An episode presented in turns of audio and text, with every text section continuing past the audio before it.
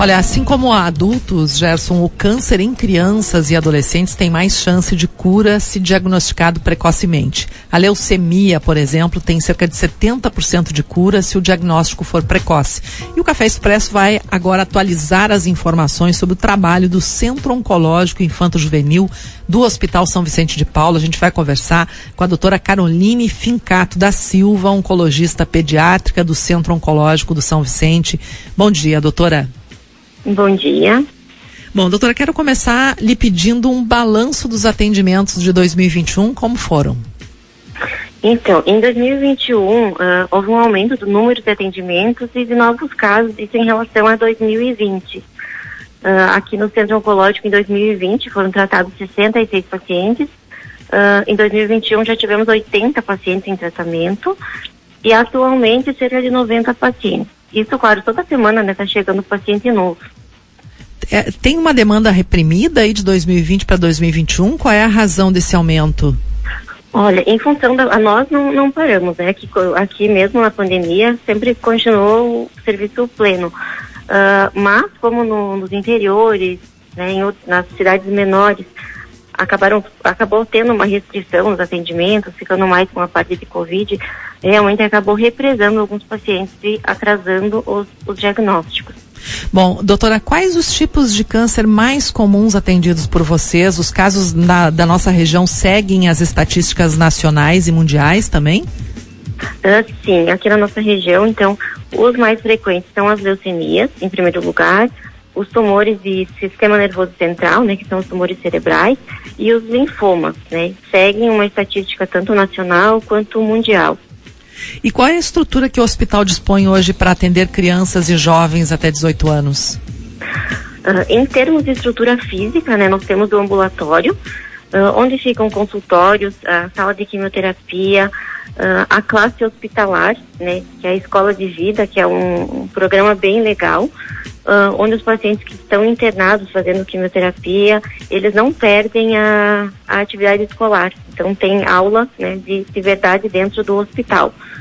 Uh, temos também espaço lúdico, setor de pesquisa e nós estamos aguardando a unidade de internação, né, que vai ser uma unidade exclusiva da oncologia pediátrica. Né, no momento nós internamos os pacientes em outros postos aqui do hospital, mas não temos ainda uma unidade exclusiva. Pois é, essa unidade. E, Oi, pois não, doutora. Uh, isso também, queria né, falar da parte de pessoal, né, que é uma equipe multidisciplinar para atender essa demanda desses pacientes.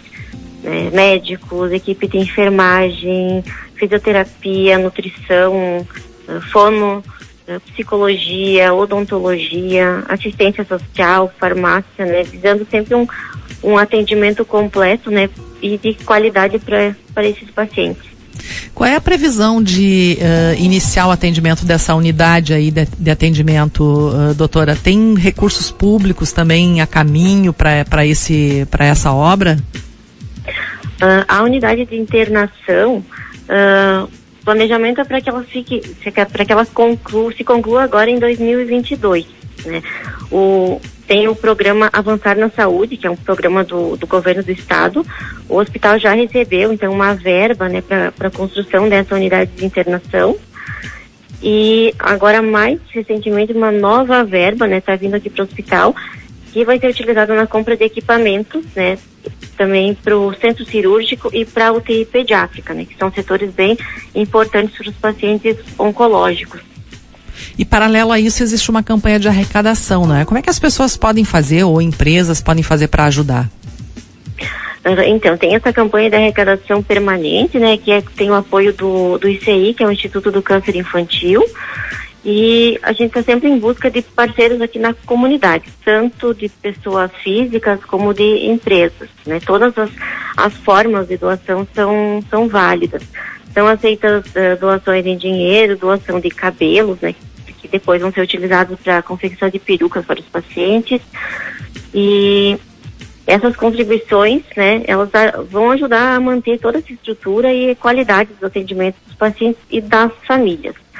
Uh, quem tiver interesse né, em contribuir, em ajudar de alguma forma, existe o espaço Planeta Cura, que é um espaço físico que fica aqui na rua 15 de novembro, né? E é só entrar em contato, né? Ou passaria, ou pelo telefone, não sei se posso falar o telefone aqui no ar. Pode, sim.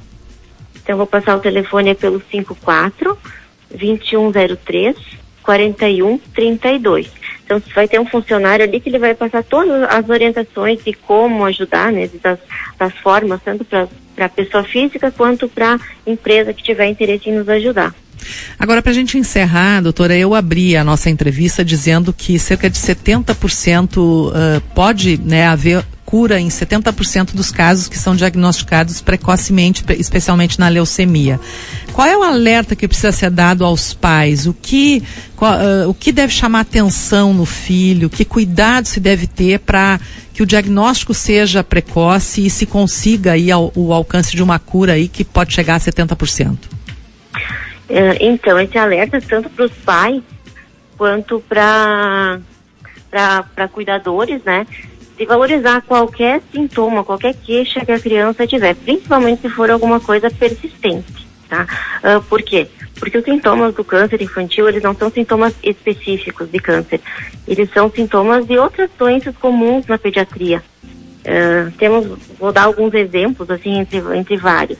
Uma febre, perda de peso, uh, palidez, sangramento, criança com hematomas, com dores né, em qualquer local, falta de ar, uh, adenomegalias, que são as ínguas, um aumento de volume em qualquer local do corpo, uh, alguns, qualquer sintoma neuro, neurológico, alteração de fala, alteração de equilíbrio, né, entre, entre vários. E na infância, então, é diferente do câncer de adulto, uh, não existe uma prevenção, algum exame de rastreio.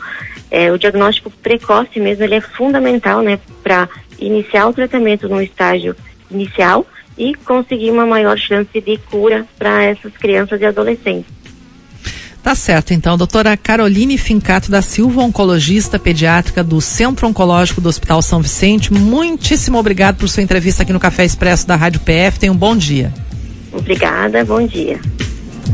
É, Zumara, a dica é aquela, né? Prestar atenção sempre e pecar pelo exagero, né? Percebeu alguma coisa? Vai no vai médico. No médico. Vai no médico.